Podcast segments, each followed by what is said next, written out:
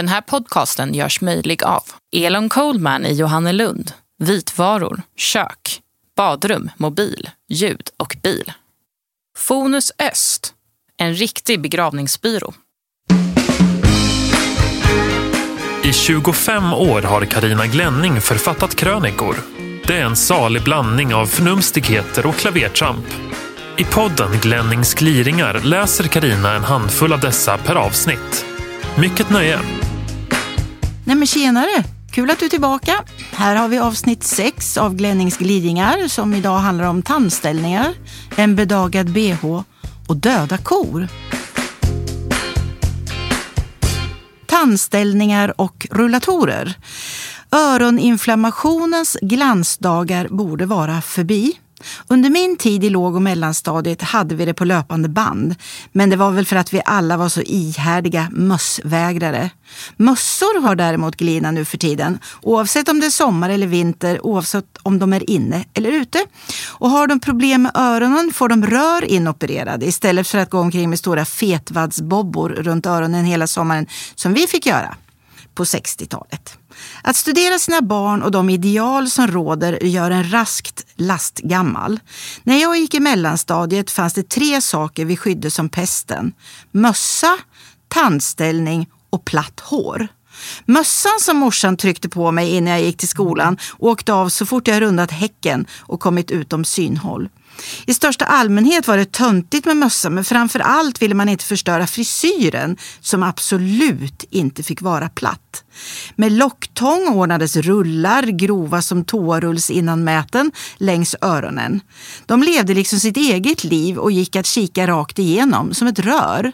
Nu däremot ska modernt hår helst föra tankarna till en dränkt katt och synd är det om alla med självfall vars testa ger sig iväg på egna exkursioner från skalpen. Mest häpen i min lilla trendspaning blir jag ändå av en annan insikt och det är sonen som har uppdaterat mig. Mamma, jag vet du vad jag verkligen önskar mig? Han fyller snart år och genom mitt huvud flyger gissningar som actionman, tv-spel, skateboard. Nej, vad då gubben? En tandställning! Va? Men du har ju inte ens en gång snea tänder. Nej, nej, men det är så coolt! Anledningen till tandställningens nyvunna position är den sammetsögda 17-åringen Darin. Han har vunnit tusentals flickors hjärtan och i en kvällstidning läser jag att ungar står i kö för att få ett lika fint tandsmycke som han har. Det handlar sålunda inte om vad man bär utan om vem som också bär det. Är det bara rätt person med ikonstatus så får hjälpmedlet också det. Chansen är väl inte så stor, men man kan ju alltid hoppas på ett uppsving för rullatorn om 30 år. Plötsligt betraktas den som fräckaste fordonet alla kategorier. Jag och andra fossiler lägger bira och snus i trådhållarna fram till, motivlackar dem, sätter klädnypor i hjulen för att få till det rätta smattret och rejsar som grånade jehun längs huvudgatan i våran stad under liganamnet Rock'n'Rollators Revenge. Inga andra än vi gamla får köpa dem av landstinget eller låna av Hjälpmedelscentralen. De andra har inte rätt ålder inne. Tillgång kontra efterfrågan gör att andrahandsvärdet på rullatorer skjuter i höjden på svarta marknaden och vi finurliga grå pantrar utarbetar strategiet för att ständigt få nya och göra en hacka på de gamla. Bedagad bh, första, andra, man skulle ha blivit kändis, så himla praktiskt. Det tryter lite i hushållskassan eller man får lust att dra en repa till Maldiverna. Då avyttrar man något bara håller en auktion. Och eftersom man är kändis så strömmar de penningstinna presumtiva köparna till likt femåringar då det är gratis godisregn på torget. Madonna sålde sina underkläder och nu ska Björn Borg auktionera ut sina Wimbledon-pokaler. Fascinerande hur två mångmiljonärer överhuvudtaget hamnar i situationen att de måste kränga personliga ägodelar. Eller är de bara giriga? Vill suga ut varje möjlig krona ur allting? Och lika fascinerande är det förstås att någon vill köpa dessa grejer. Mot bakgrund av det slår bedriften att få en vårdbiträdeslön att räcka till livets nödtorft både platinaskivor och tennispokaler. Men sedan när är det samhällets verkliga hjältar som får helgon gloria? Tänk om vi skulle vända på ordningen. Artister och elitidrottsmän tvingas att vid sidan av sitt egotrippade hobbyutövande, som de i huvudsak sysslar med för det egna höga nöjets skull, som att uppträda och sporta, de får tjäna ihop brödfödan med hedligt arbete där det egna jaget och den egna kroppens dagsform för en gångs skull inte står i centrum. De kanske ska jobba som vårdbiträden. De människor som å sin sida vikt sitt yrkesliv åt andra än sig själv, som vårdbiträden, får så bra betalt att de kan sluta jobba i god tid. Långt innan de arbetat sönder sina kroppar och tvingas till förtidspension medan de ännu har ork att ägna sig åt en hobby. Som att uppträda eller sporta kanske. Alla sportens sponsorpengar och arenabyggestålar blir till vårdbiträdeslöner. Att biträdena slutar i förtid utgör inget problem. Utanför äldreboende står ju horder av idrottsmän och artister som behöver komma in och arbeta för att finansiera sina solokarriärer. Naivt och utopiskt? Ja, det är klart. Men man kan få leka med tanke lite. Nu är jag ju ingen kändis precis, men en sak vill jag göra klart för läsekretsen. Om det är någon av er som prompt vill hysta upp några hundralappar för en lätt gulnad amnings-bh från 1994 eller en näve simborgarmärken från sent 60-tal så tänker jag då inte bråka om priset. Skjut inte upp det livsviktiga. Tänk att vi prompt ska behöva ruskas om emellanåt för att få distans till bagatellerna och byta perspektiv på tillvaron. När man själv eller en när och kär drabbas av en livskris krymper vardagsbekymren ihop till trivialiteter och vi påminns brutalt om den sköra, sköra tråd som livet klamrar sig fast vid. Och så frustrationen som följer. Varför sa jag aldrig de där orden jag tänkt så många gånger? Nu är det ju för sent. Tack för allt du gett mig på jobbet. Du är verkligen en fantastisk kollega. Eller, jag älskar dig så otroligt mycket. Eller, förlåt att jag var en idiot den där gången. Eller vad det nu kan vara. Att visa människor sin uppskattning tarvar ett minimum av energi men genererar ofta större glädje än man föreställt sig. Visst, det är självklarheter. Ändå glömmer vi det hela tiden. För åtta år sedan svävade min yngsta mellan liv och död. I långa perioder bodde jag och hans pappa på sjukhuset. Hela livet var i kaos, men i kaoset uppenbarade sig en räddande ängel. Min mamma slutade att jobba. Hon var 58 år då och flyttade ifrån Sörmland. Hon bosatte sig i en pyttestuga som hon kom över för en spottstyver i skogen någon mil från oss utan rinnande vatten eller ens toalett. Det ordnades flera år senare. Vid det här laget har hon skolat in bägge mina barn på dagis, varit behjälplig slöjdassistent i bägge deras klasser, gått med båda barnen på simskola, torkat deras snoriga näsor och baddat deras febriga pannor hundra gånger. Hämtat, lämnat, sytt kläder, kommit över med mat när livet krisat, tröstat, peppat, funnits där.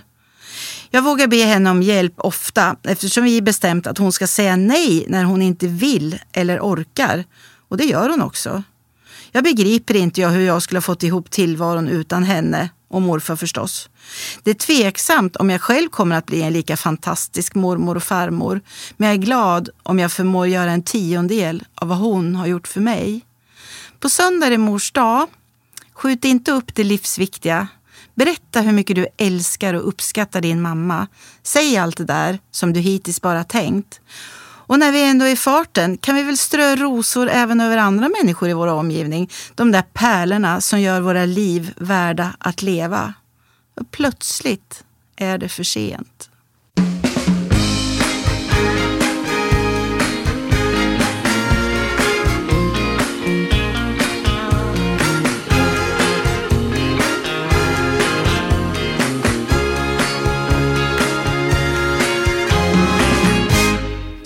Storstadsträning och döda kor. Operation storstadsträning är inledd, men borde kanske ha inletts för länge sedan. Vissa barn är osäkra på en kos juveranatomi, andra faller i trans över Stockholms tunnelbanesystem. Nyligen var det SJs dubbeldäckartåg till Stockholm, som hittills bara trafikerar Mälardalen, som fick min yngsta att tro att han var med i en science fiction-rulle. Bara det här med två våningar och sensorstyrda glasdörrar. För att inte tala om den tredimensionella filmvisningen på Cosmonova. Jag minns en julskyltning i Linköping för många år sedan när samma barn strax intill Sankt Larskyrkan vrålade så att hundratals kajor lyfte mot skyn. Kolla, kolla, kolla mamma! Tre bussar på samma väg!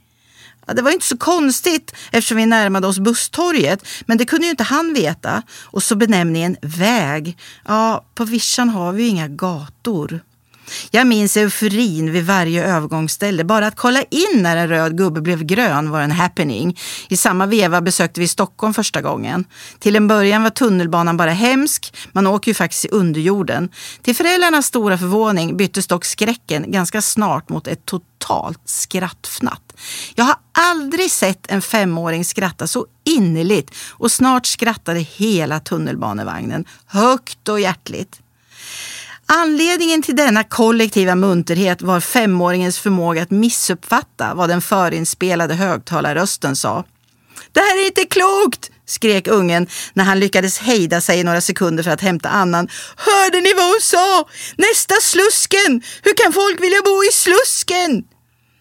Men storstaden hade flera udda bostadsområden att bjuda på visade sig en stund senare. Nästa Sickens spark! Alltså Zinkens damm, förkunnade högtalarrösten och därmed var inte femåringen överhuvudtaget talbar. Sicken spark!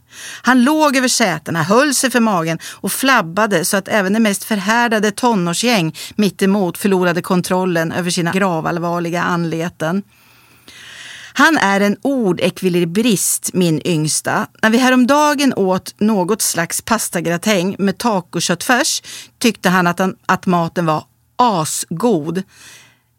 Säg inte asgod, sa jag. Säg jättegod. Varför det? Därför att det låter så otrevligt. As betyder ju dött djur, vet du varpå han tog upp en tugga gratäng med gaffeln och förde den till en position tre centimeter framför ögonen. Ja, den här kon ser då inte särskilt levande ut, mamma. Man vet att man har fyllt 40 när man vissa morgnar vaknar och det känns som om man hivade i sig en flaska rödtjut kvällen före. Men det gjorde man inte. När man tycker fotografen har tagit en usel och fullständigt oigenkännlig bild till ens nya pass eller körkort. Bilden är i själva verket helt relevant och man gör den smärtsamma upptäckten att det har hänt en del i nyllet under de tio år som gått sedan man tog den förra. När man gärna dansar spratteldans, men bara om någon sätter på I will survive eller It's raining men. När nattens sömnveck i ansiktet tarvar en halv dag för att räta ut sig. När det inte finns något modernt att ha på sig längre. Herregud, det butikerna lanserar som senast nytt är ju samma trasa man gick omkring i på 70 och 80-talet. När den vilda upptäckarglädjen och lusten att göra galna saker på utlandssemestern överskuggas av något mycket viktigare. Oron för att hotellet inte ska ha en bekväm säng. När man hör sig säga till barnen, vi åker hem klockan tre så slipper jag köra i mörker. När man under lunchen på jobbet och till de unga vikariernas oförställda häpnad skrockande börjar minnas gamla tider. Ho, ho, ja, ja. Vi använde bildsnurror och typometrar förstår ni. Och det här var långt innan datorernas inmarsch. Och tänk på blytiden, ja jag säger och det. När barnen frågar vilket som var ens älsklingsbarnprogram när man var liten och svaret blir Pellepennan och Suddgumman. När man tycker att det daltas en hel del med det uppväxande släktet nu för tiden och minns sina egna föräldrar på 70-talet. Ut och lek med er ungar! Vi vuxna vill vara i fri! När plockandet av ungarnas lördagsgodis i affären får en att minnas de egna två kronorna i veckopeng och hur sur tanten i kiosken var när man under en kvart stod och pekade på det man ville ha i sin påse. En sån, två såna, en sån. Nej, inte den gula utan den röda. Två sådana. När ett hårt pass på gymmet får efterverkningar i två, tre dygn har kroppen motionerats eller har den körts genom en kompostkvarn. När kalanka på julafton är det samma som chansen till en smyglur. Man kan varenda replik och vet exakt vilken väg den där stearindroppen på Benjamin Syrsas ljus kommer att ta. Överraska mig, Arne Weise! när man tar ovanstående med jämnmod och upphöjt lugn. Så vist är naturen inordnad.